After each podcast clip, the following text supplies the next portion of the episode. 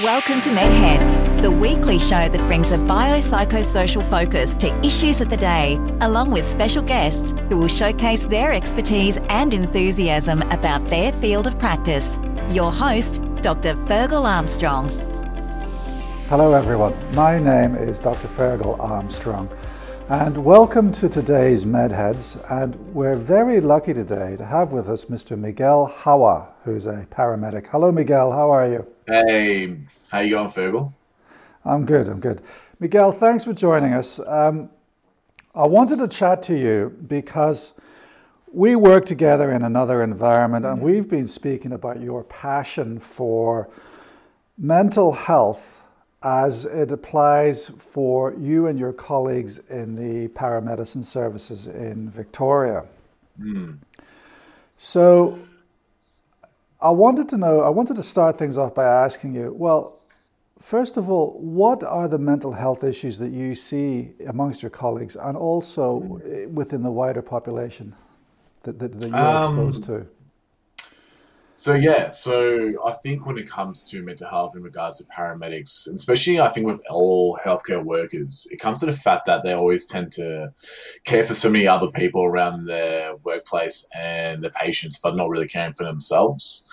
So the mental health issues I probably see more likely probably like you know severe PTSD. I mean, I think paramedics make up ten percent. Um, I'm pretty sure like every paramedic will have uh, level of PTSD, but 10% will suffer severe ones. Um, but yeah, I feel like the the issue is just that we don't really look after ourselves, and that's something that I'm really passionate about. Yeah. So, you know, paramedics, like all people in the healing industries, they don't look after themselves. They suffer from burnout.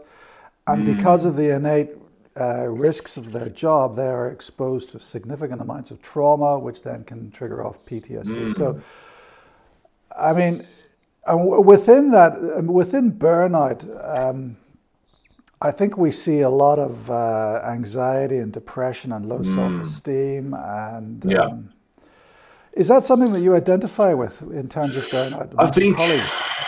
Yeah, I think when I talk to my friends about their jobs and how we uh, kind of deal with like you know different components of it, um, one thing I see is that it's uh, small triggers. So um, with them, what I find with the trauma, it's not what you see, it's what you relate to in regards to um, paramedics or any healthcare workers. So it can be the one simple job that you go to that might look like your mum or your sister or a job that you relate to in the sense of like, you know, if you're a fitness person, you see someone get hit by a drink driver. Um, and they will go home with that. And the thing is, it's not the fact that they don't talk about it, it's but how they talk about it. That's the biggest issue I find.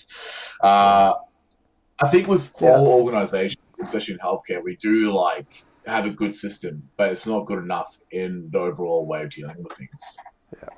I like what you said there. It's the small triggers, and it's how you relate to your um, to, to what you see. It's not actually what's Yeah. going on; it's how it impacts you.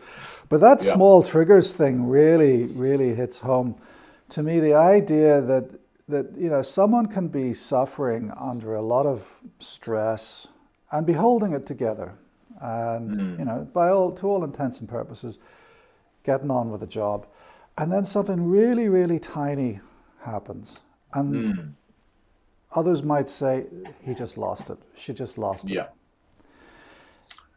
There's all, I mean, I, the volcano erupting hmm. does not erupt without a huge amount of magma, of stress beneath the Yeah. surface that's creating that pressure. Yeah. Totally agree. So, so the trauma that you've seen, can you talk us through a little bit about what that could be? Yeah. Um, I remember when I was actually a student, my first job ever was a cardiac arrest. Yeah. And this cardiac arrest was a 24 year old girl who came home from a night out. And the parents uh, woke up with her completely blue in bed. Uh, we went to the job. You know, this is my first job ever. And uh, the paramedic is like, Oh, have you done CPR before? And I'm like, No, never have. Went on the chest of that person and did a terrible job at the start, but then actually got into the groove of it. But essentially, what made this job really traumatic to me was the fact that she had a big family. And even though you're very narrow minded in your treatment, and so I'm looking at the patient, there were moments when I had a brief moment of just like, you know, not doing CPR and looking around my surroundings. I see this big family. Uh-huh. And the dad's right in front of me and, you know, telling me, like, can you bring her back to life? And we did CPR for at least an hour, an hour and a half, I believe. Then we made a decision not to do it anymore. Um, and yeah, the dad was, was hysterical. And mm. I remember this is uh, a job that I will always remember, not for the fact that it was a CPR, because I've done a fair bit of it, but it's the fact that this family in front of me represented my family. Yeah. And I went home that yeah. day. I didn't tell anyone. I didn't talk to my brother. Didn't talk to my sisters. I actually went to uh, a co-worker of mine, a, stu- uh, a teacher, and asked him about it. He didn't really even debrief me about it. And then I actually realized I never really dealt with it until I finished my degree and actually saw one um, image on a show called Scrubs. And this mm-hmm. guy's doing CPR. And for some reason, I just I, I freaked out. I had to leave the room. And and my, my, my partner at the time was like, "Why are you leaving the room?" And I'm like, "I, I just saw the CPR and it's incorrect, and I can't do it, and like you know, it's triggered me." And I think for like for me, like those that's just one experience of a handful, but mm. that one experience in that room with my partner, and I had to leave. Is mm. it's not that it's sad that I had to leave. It's the fact that that's what I am going to be accustomed to for the rest of my life. Yeah. And ever since that day, I made a goal to ensure that that will never happen to me.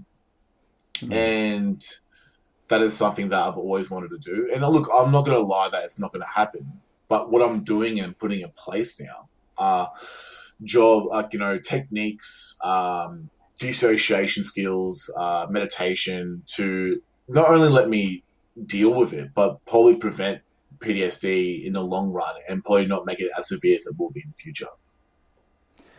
So that's a fascinating story, and it also highlights two things. So we've already spoken. You've you've mentioned the phrase "small trigger." So it's mm. the small trigger that gets you significantly, mm. you know, a, a, significant time down the line from the actual mm. event. Mm. You you get exposed to a very small trigger that sets you off. Yeah. And in your case, it was actually watching CPR. Um, yeah. It, the, the, the second issue that, that, I'm, that I want to highlight from your story is the fact that you went to a senior coworker who previously mm. had been your mentor and your trainer. Mm. And you confronted him with how you were feeling. And it, from what you're saying, it wasn't a very positive therapeutic um, it wasn't a very therapeutic. Yeah. What, what, t- tell us more about what happened and how. And, yeah. Yeah. Yeah, I remember when I was in uh, in my uh, study period with uh, with my teacher at the time, my mentor, and I love him. He's great. He is an amazing paramedic, uh, very similar to my personality.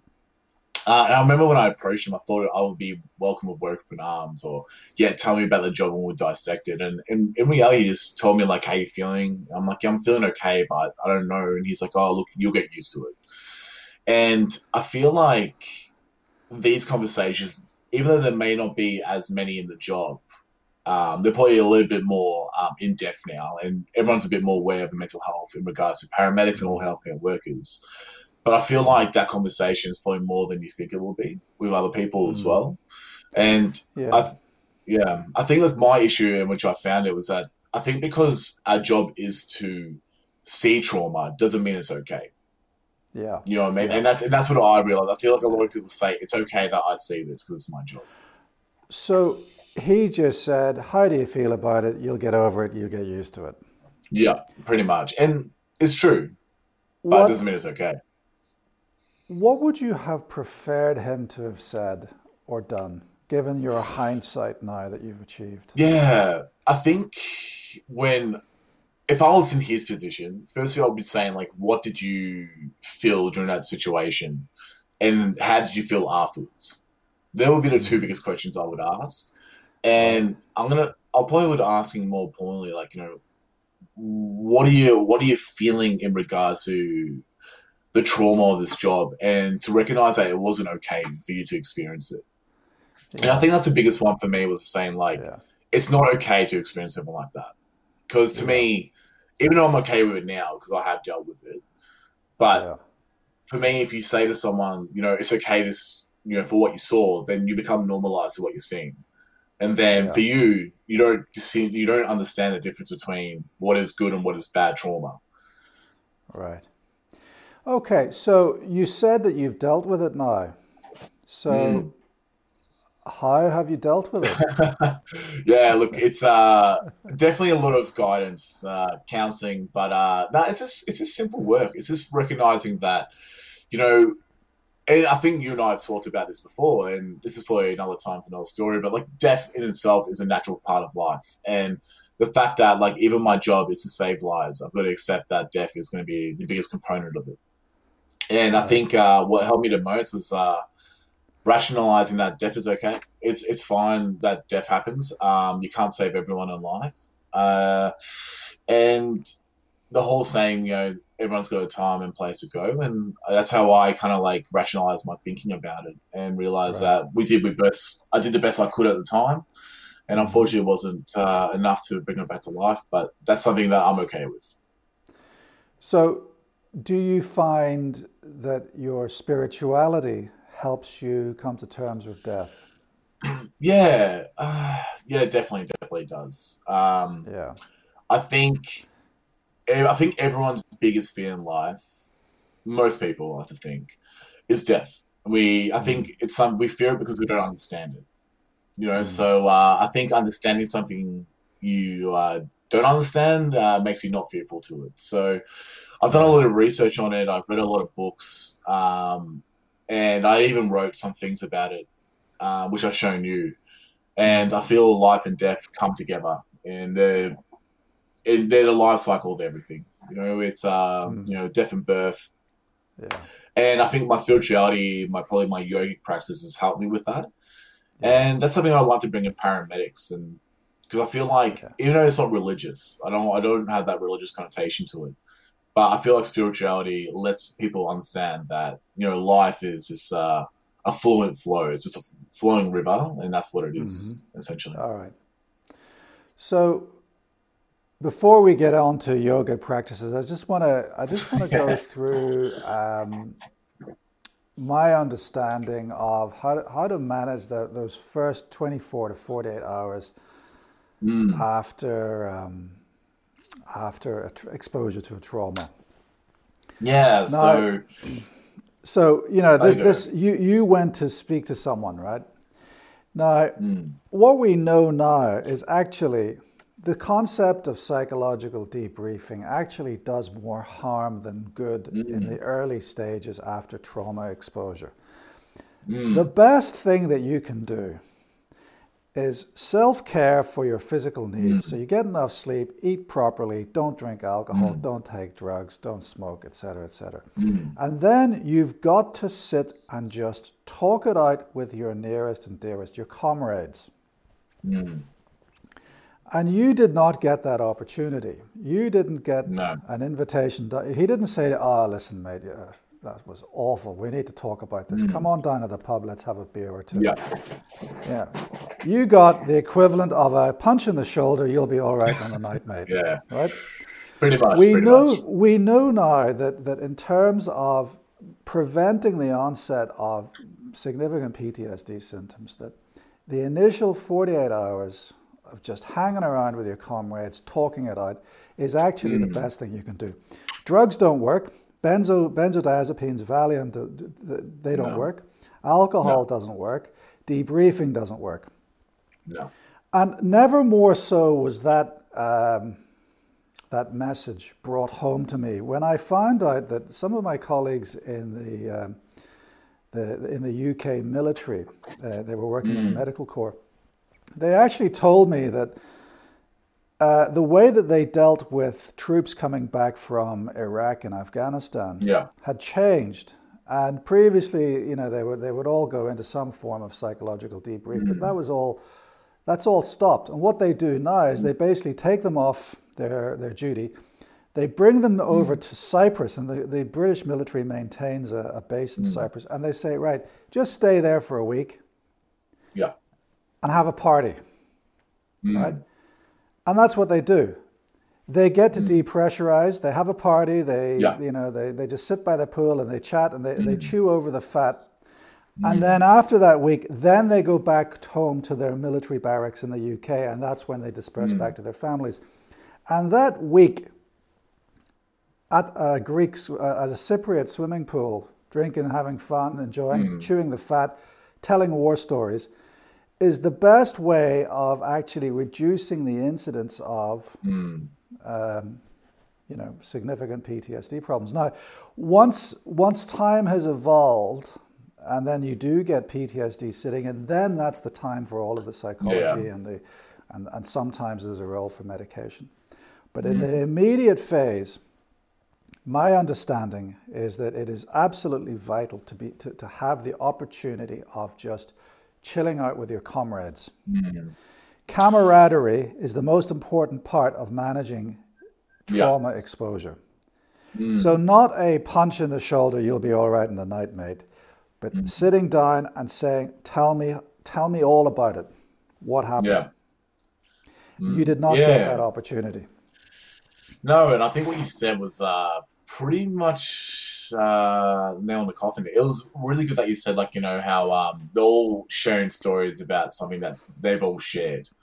And I think with uh, paramedics and most healthcare workers, we all share probably a commonality of um, trauma, right? And so for me, I, I didn't need uh, someone to tell me I'm okay.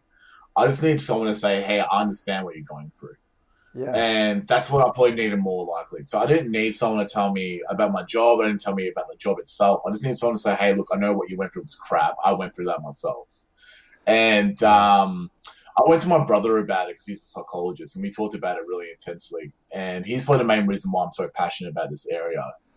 Um, I think like debriefing the job is not so much the best way of doing things because the thing is that when you debrief it, you kind of dissect your own skills in that in that area, and then when you start doing it, you start doubting yourself as well, and that's something that's really bad after a job because then you're going to put the blame on yourself, and you say like, what could I have done better? What could I have not done better? Um, I should have done this rather than this, and then you're going to start having that playing in your head. Now, you and I both know how important sleep is um, for anyone in life, and Yeah. I'm a great sleeper, and I mean, like paramedics themselves have like a 37, I think 30.7 percent um, fact that all of them going to have sleeping disturbances. So, and a lot of them take sleeping tablets. I think like 80 percent of paramedics do. So, um, like you know, for me, like if I if I have a big job now, I'd essentially go home, I put my favorite TV show on, I relax my mind, I meditate a fair bit, and then I'll go to my brother, or I'll go to my friends and colleagues and say, hey, look, this is a job I had. I'm feeling a bit shit about it. You know what I mean? I feel, I feel a bit like upset. Like, Yeah. can we talk about it? And then I'm hoping their response would be like, yeah, man, I understand the feeling. Let's talk. Yeah. That's, that, So- that's, that, that to me would be a better way of dealing with things. And that's how I like to deal with things. So then let's talk about how, as a paramedic, if if you get a colleague or a friend come to you and say, hmm. "I'm feeling shit," Mm. what? How do you handle that situation? Ah, yeah, I got a fair bit of it. Um, what do I do with it personally? I just sit down and listen. That's all I really do, and most of the time, that's all they really need. Um, I feel like, like giving advice to someone when they're feeling crap about things is probably the not the best way of doing things because I feel like I don't believe they will listen to you anyway. So um, all I do is I try to be relatable, empathetic. That's my two ways of doing things. I understand that I've been through what they've been through. Um, I completely understand how they're feeling. I mean, a friend of mine recently just told me that, like, you know, she's having a hard time sleeping, and after a job she had, and I said, you know what, I've I've had that myself, and it's a hard thing to do, and I just said all you got to do is just realize that everyone's feeling the same thing as you, and she felt a lot more better because she felt like she was the only one who was having issues with that. Um, so all, all I just do is just be there. I'm present. That's all I really do. Okay.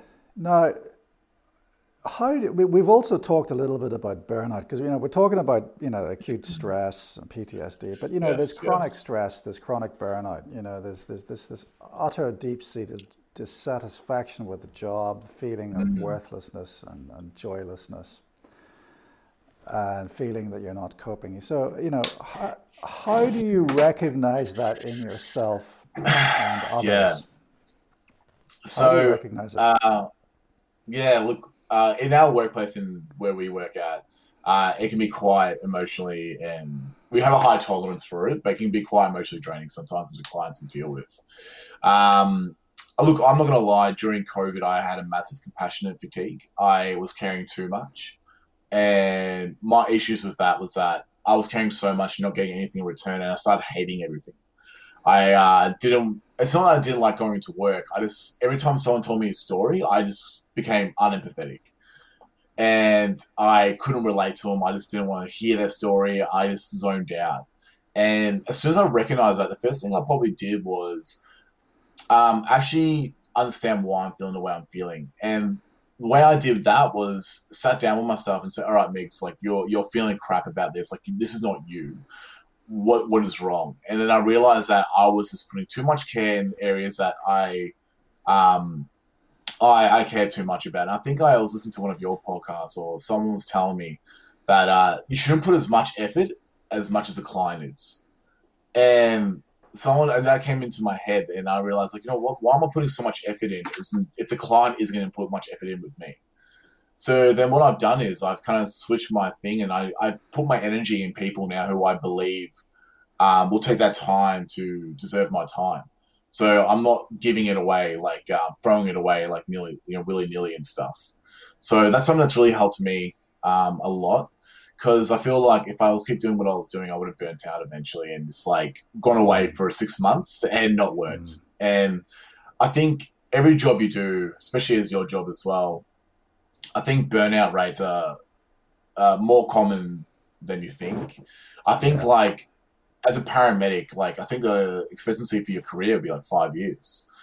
And that's sad to know. Yeah, it's five years. Most paramedics won't last. And it's just because, you know, the shift work, but it's also the support network isn't as great as it should be. So how do you how do you recognize burnout in others? How do they behave? What's the change that comes over them? I think I was talking to my friend about this recently, and he started hating the job. I think that's when you start hating everything about the job. Like the things that you complain about. Like I complain about a lot, but uh, if you start hating the job, if you start like hating small things or complaining about legit everything about that job, then I think it's not time to leave. It's recognizing that look, look, what is what is actually going on here, right. and I think and, that's when. And rather than leaving, what can you do about it? Do you reckon? Yeah, I think.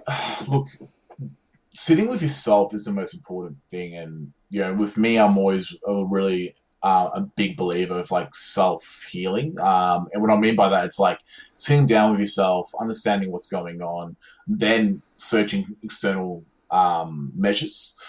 Uh, so if I feel like if I was in his position, I told him this that to sit yourself, write out a list, and this is what I do with everything I do: the pros and cons of what I'm doing.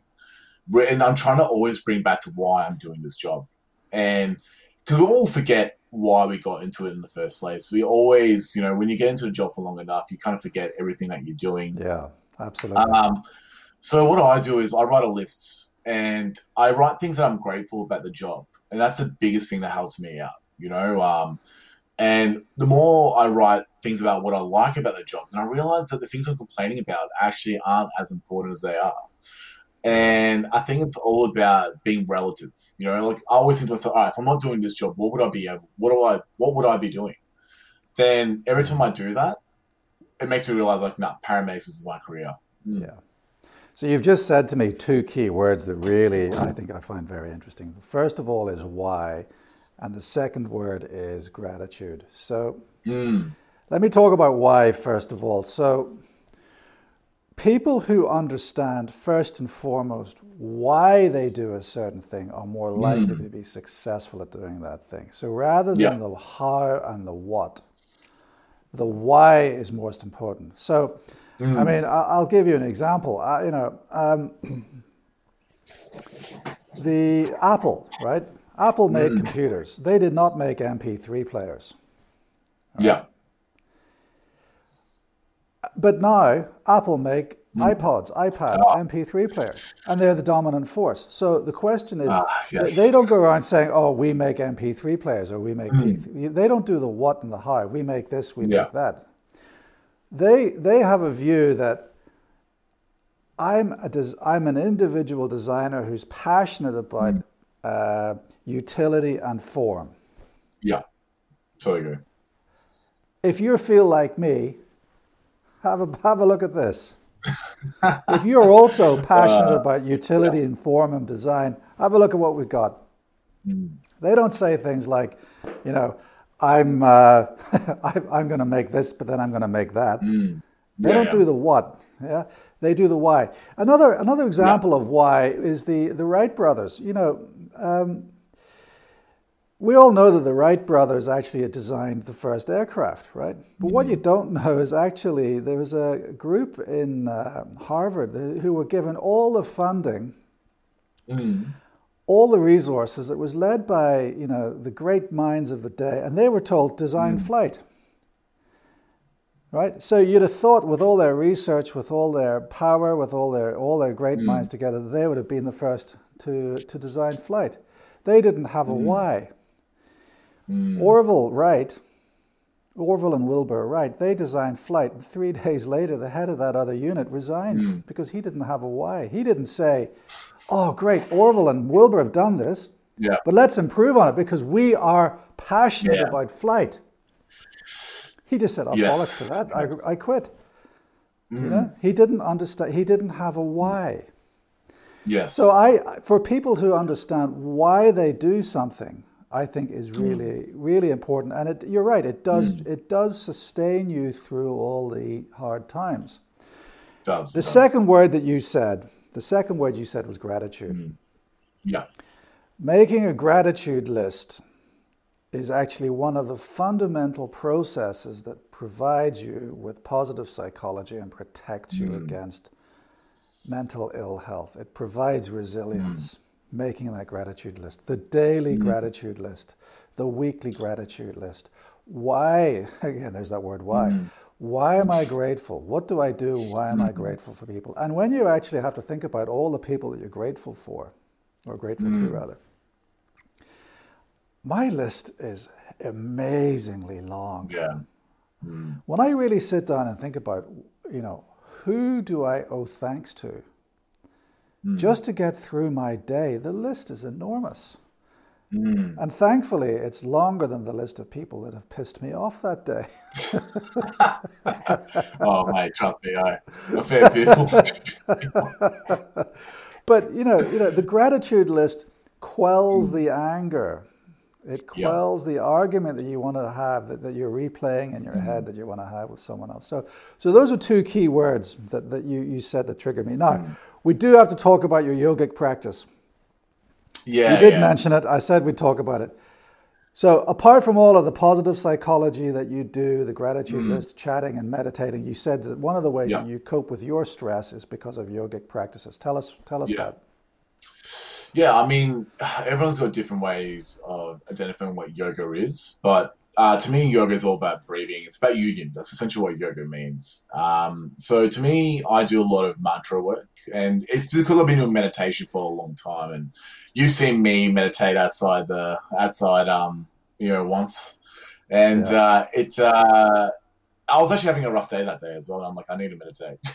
so, um, essentially, yeah. with yoga, um, it's just about identifying that. It sounds really um, full on, but it's just underneath that, like, you know what, everything in life is okay, essentially. And that, like, you know, it's okay to feel what you're feeling and understanding that, you know, you are present. And I feel like we think too much in the past, we live too much in the future, and that we're not really uh, centered to where we are now. So my yoga practices are a lot. Um, so I currently do the Isha Kriya, which is kind of like a mantra that says, "I'm not the body, I'm not my mind." And essentially, what I do with that, it makes me feel that you know the way I'm feeling at the moment, it's it's just a normal reaction from my body, and my mind is just uh, something that isn't me. It's just there, and I keep thinking in between these two future and past passes, and it's so funny. We think about the future, we get anxious, and if we think about the past, we get anxious. So um, I try to to understand to be present in my current moment, and gratitude is a huge part of that. Um, you know, I write uh, every day three things that I'm really grateful for. And the reason why I write three things is it's more specific. I think if you just say, you know, I'm grateful for, um, you know, like my mum and dad. I think that's it's not really being Pacific in that area. I, I'm very like I'm grateful for waking up this morning in a peaceful manner, or I'm grateful to interact with my colleagues that I um who give me you know more information than they usually do, or yeah. things like that. And that is a couple of my yoga practices, and you know, doing other stuff like the stretching and all that stuff is a, another big component to it. But uh, the breathing techniques um, that I've learned from my yoga practices has helped me deal with a lot of things that have come in my life. And it's something I want to bring out there in the world, but that's a very slow process in the healthcare um, sector because, you know, uh, new age stuff can be kind of uh, looked down upon, which I completely agree sometimes. Um, yeah. But if, uh, it's all about um, making things, uh, what's the word, um, uh, workable. And I feel like if if it's going to help you, why not try it? That's a good catch line. If it's going to help you, why not try it? Miguel, mm. sadly, we've run out of time, but I really want to thank you for your pearls of wisdom today on how to understand and recognize the response to trauma and stress within the world of paramedicine mm. and what you can do about it thereafter. Miguel Hawa, thank you so much. No problem, Fergal. Have a lovely day, mate. That's it for today's MedHeads. Thank you for joining us. My name is Dr. Fergal Armstrong, and we'll see you next time.